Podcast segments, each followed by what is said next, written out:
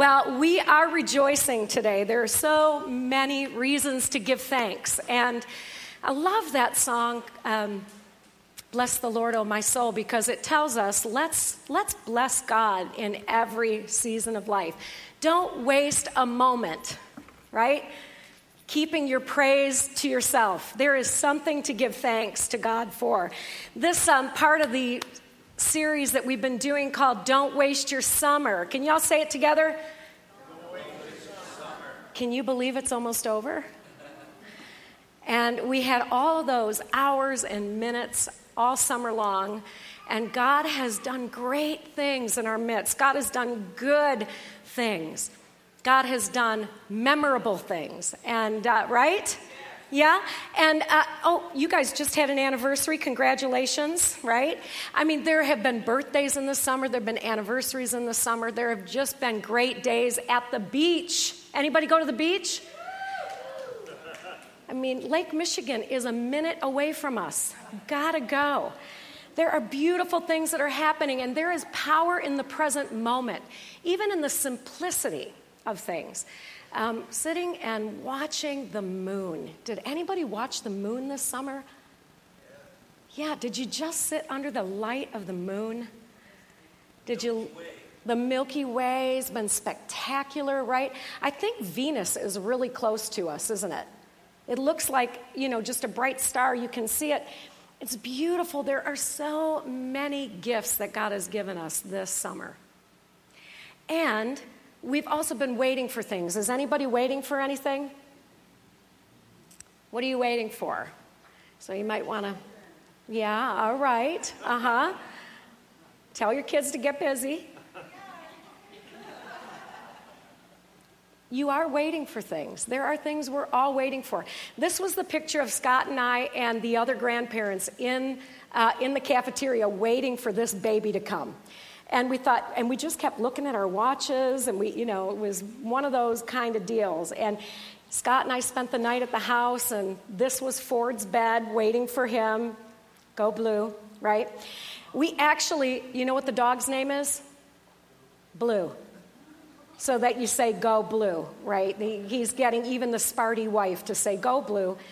Um, and, and here's Blue and Scott in bed together. I mean, we had to sleep in their bed because this dog is so big. It, he's too big to sleep with in the queen size bed, and he's used to be in there.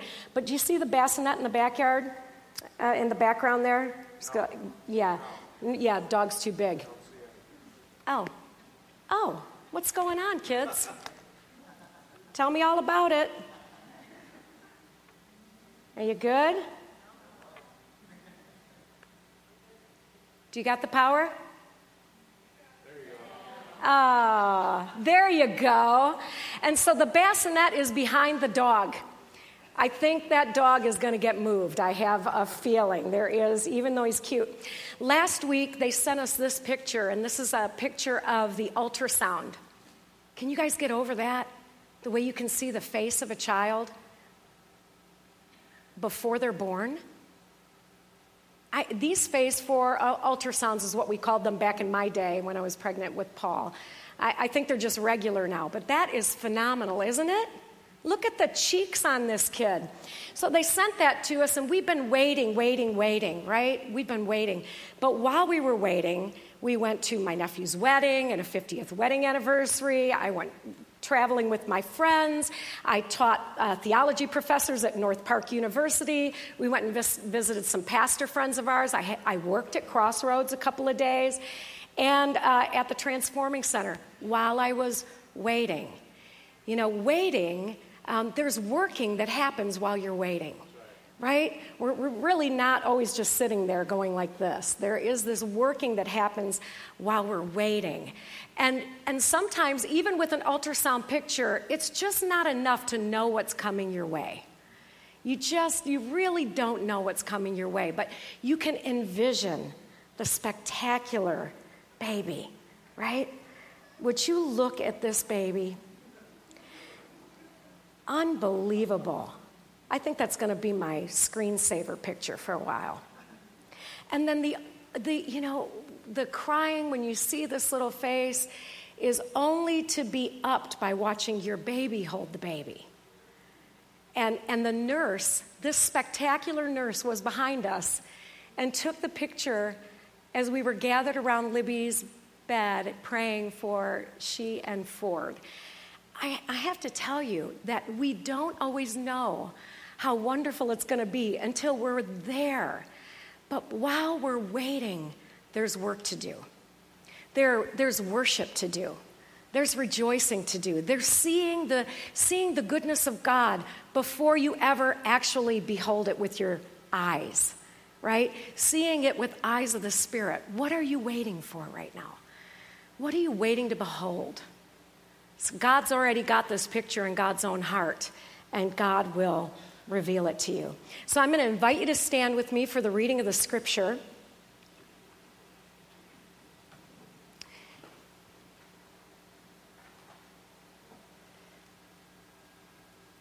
Just then his disciples came, and they were astonished that he was speaking with a woman.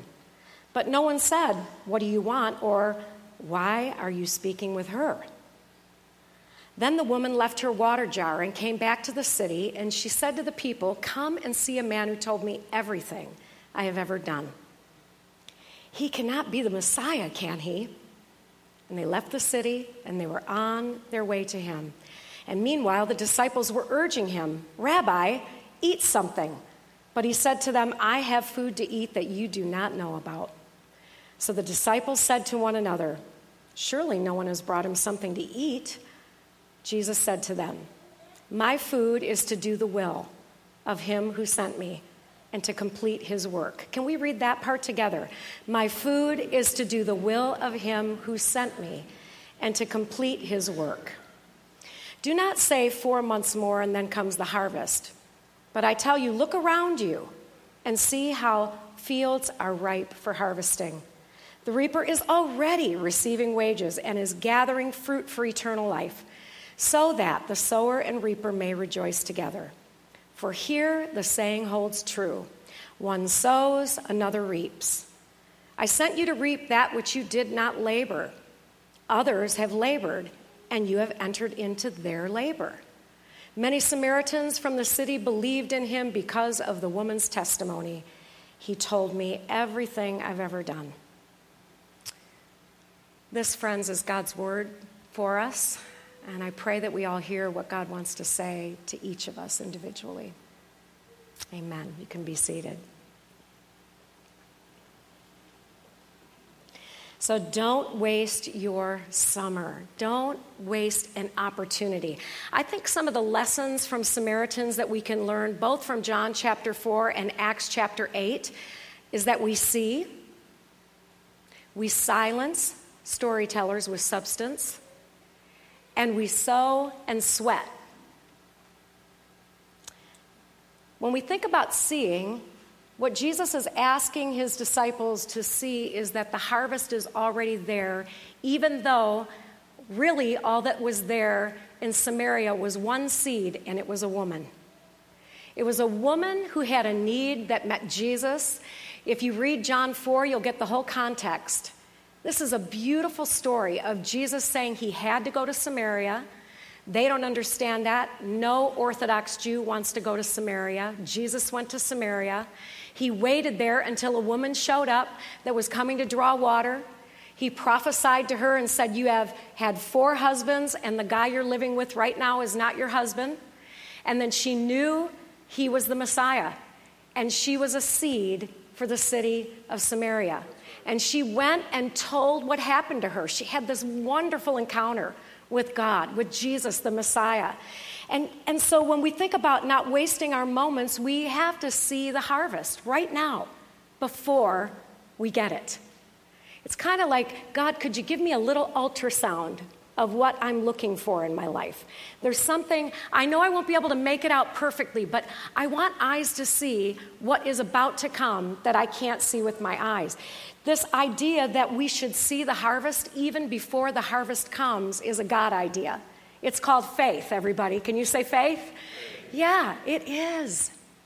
And there are so many times God asks us to see something that you can't see with your natural eye. In the book of Acts, chapter 8, you can read that later, but I'll tell you, this is a spectacular time in the history of the church. Philip went to Samaria because the seed of the woman was planted there. And he preached the gospel, and all kinds of things happened. When the crowds heard Philip and saw the signs he performed, they paid close attention to what he said. For with shrieks, impure spirits came out of many, and many who were paralyzed or lame were healed. So there was great joy in that city. If you remember, Jesus said, Somebody else sowed for you. Any blessing you're receiving today was somebody else sowed that seed for you. And sometimes in the sowing, we go through so much waiting time that we wonder if it's ever going to happen, even in our lifetime that we will see come to pass what we have sown. But maybe it will be for your neighbor or your kids, right? Maybe it will be for an entire city. You don't know the goodness of the seed that you hold, but God does. It's really interesting that after Philip was praying for people, it said Peter and John returned from Jerusalem preaching the gospel in many Samaritan villages. There was a breaking of the ground and a sowing of the seed because this one woman had a need. And then God is so smart to talk to a bold woman, right? That was not afraid to go back to the city and preach. And I got to say that this is where the silent storytellers with substance comes in. Don't waste your moments on critics and storytellers. This woman had stories told about her in Samaria, I can tell you that. If she was married four times and was living with a guy on that day, oh, people love to talk about that, right? Some theologians say it wasn't about her being a promiscuous woman or a woman who couldn't, you know, get happy. It was actually that husbands died or she was sold off or abandoned. But either way, she's got a story, and people in the city think they know it. You know, there are people who think they know your story and have told it and they don't know your story. They think they know your story because they heard it from somebody else. They do not know your story. Can we all say to our own self, nobody knows my story but me and God completely? It's really true. And so people can think they're telling your story, and it becomes a lot more unhelpful. Because then people have to dig through the rubble when they meet you to try to know you, because they've heard about you through storytelling. But God knew that this woman was bold and that she would walk right into Samaria and say, You have got to meet the man, like the man of men. Jesus is his name. You have got to meet my Jesus who knows my story and knows why my story happened and had compassion on me. Isn't that amazing? Like, if you actually get the why behind someone's story, all of a sudden you have compassion. It doesn't matter if it's the most heinous criminal. One of the things my brother in law has taught me, who did violent crimes for the state of Michigan for years, he said, when you sit across from someone who is a violent criminal, you're always going to find the story of their broken self as a little child, and you find compassion. And I, I, think it would be a great exercise for us to always look at people and say, you know, where's the person behind the story? so that I can know the person and not just believe the story. So don't waste your moments on critics and storytellers. Jesus said to her, The fact is, you've had five husbands, and the man you now have is not your husband. And when Jesus' disciples came, they were astonished and like, Why are you speaking with her? I love that Jesus is always looking for people whose hearts are his, not whose stories are perfect. Right? God is looking for people who are seeking. Seekers are right up God's alley. You know, even if you have, you know, made a mess of things and God knows the story behind the mess. I love Theodore Roosevelt. He said this He said, It is not the critic who counts, not the man who points out how st- the strong man stumbles or where the doers of deeds could have done them better. The credit belongs to the man who is actually in the arena whose face is marred by dust and sweat and blood, who strives valiantly, who errs, who comes short again and again, because there is no effort without, without error, error and shortcoming. But who does actually strive to do the deeds? who knows great enthusiasms, the great devotions, who spends himself in a worthy cause, who at the best knows in the end the triumph of high achievement, and who at the worst, if he fails, at least fails while daring greatly. So that his place shall never be with those cold and timid souls who neither know victory nor defeat. Love his opening line. It is not the critic who counts. Could you quote him to yourself occasionally? It is not the critic who counts. Do you know that Theodore Roosevelt actually um, was, he was in the era of Lincoln's assassination. So as a boy, he grew up with that story of Lincoln's assass- assassination. Who would want to become president if they saw that as a little child, right?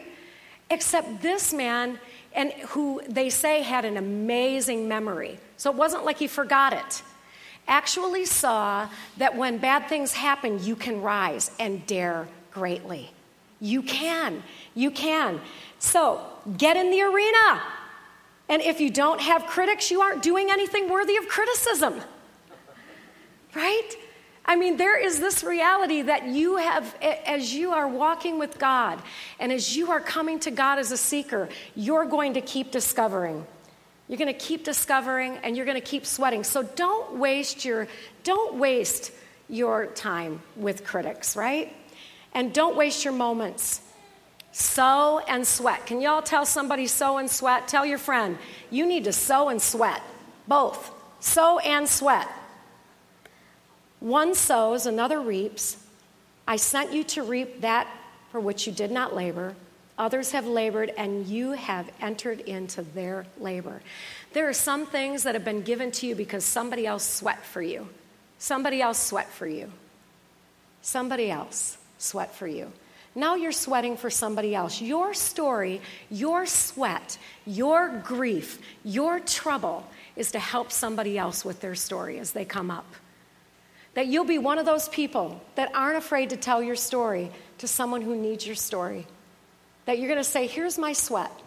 I'm just going to share a little bit of my sweat with you because you're going to be okay. I had a spiritual director. Um, she was an old, uh, an old nun, and um, I remember one day I was telling her about some of the sweat I was in, and she said to me, "She said, don't worry, Claire. You're not going to fall off the cliff, but you are going to teach people how to climb cliffs."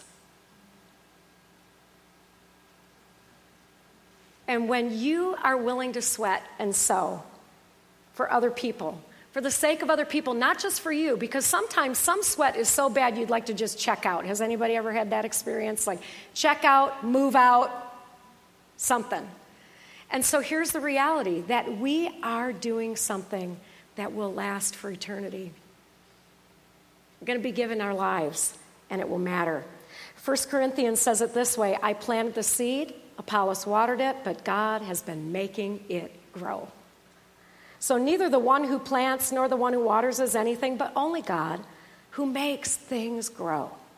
The one who plants and the one who waters have one purpose, and they will each be rewarded according to their what? Labor. For we are co workers in God's service. You are God's field, God's building. Doing the work, remember the way Jesus said it? Fed him. My food is doing the will of God to complete his work. Your story is to complete the work of God. What has happened in your life is to complete the work of God. You know, when Don started receiving those transfusions of gamma globulin, oh, so many years ago, and he was, you know, he was, um, he, he, he was a rare bird back in those days, in the very beginning. And he's even gone to speak at the blood banks to let people know I'm alive because of your blood. I get your blood every month. Don't stop giving your blood. And how many years, Don, have you been getting the transfusions? 29 years.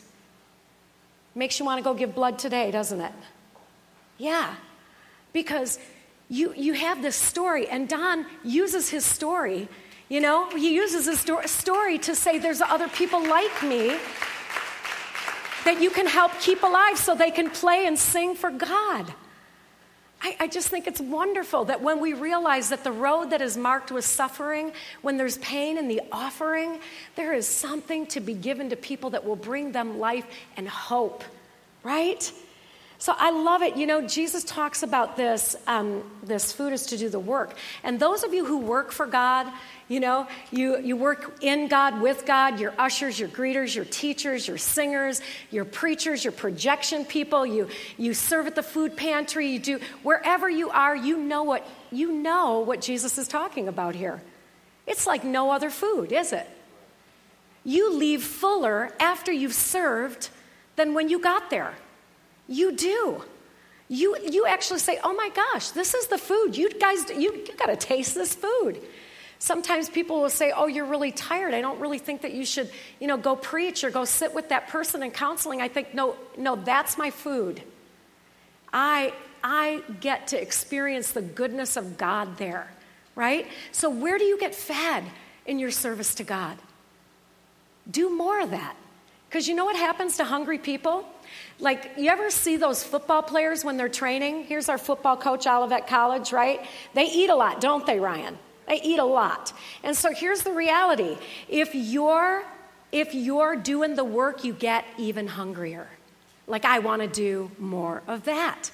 And when you are doing the work that gives you life, you're going to get more and more hungry for it. You're going to be like a beefy football player right? You're just to need more and more of that God kind of protein. If you don't know what I'm talking about, there's a place for you to be a part of God's work, to work in God and with God. Don't miss it. You're here for this, right? This woman didn't just get her needs met, she immediately went and did the work of him who sent her. I mean, she became an evangelist to this town and it fed her. You know, I, I love that people watch us online, but I want to say don't just watch, come and sweat with us. Come sweat with us. Let's do it together. Let's put together Haiti school boxes together. Let's do this kind of work together. We want to sweat together. It's great. And we love you all, you online. We love you, but come and sweat. Come sweat with us. Come sing with us. Come, come, stink it up in here with us, right? Come eat with us. Come teach with us. Experience this goodness of God. In 2 Corinthians 6 2, it says, Now is the day of salvation. There is power in the present moment of seeing your moment, even if you're waiting, that you're working while you're waiting. You're working while you're waiting. You're not just waiting for it to come, you're working while you're waiting. Come on up, guys. This week, in our, um, in our children's wing, these guys were working, they were doing the work. Thanks, guys. Thanks. Thanks for doing this good work, right? I mean, I, I love that there is church happening when church is not happening. You know what I'm saying? And so they're, they're sweating in here. Trust me, these guys were sweating. And um, there is this, this great gift of saying, I, while I wait for this, I will do the work of him who sent me. Stand with us, will you please?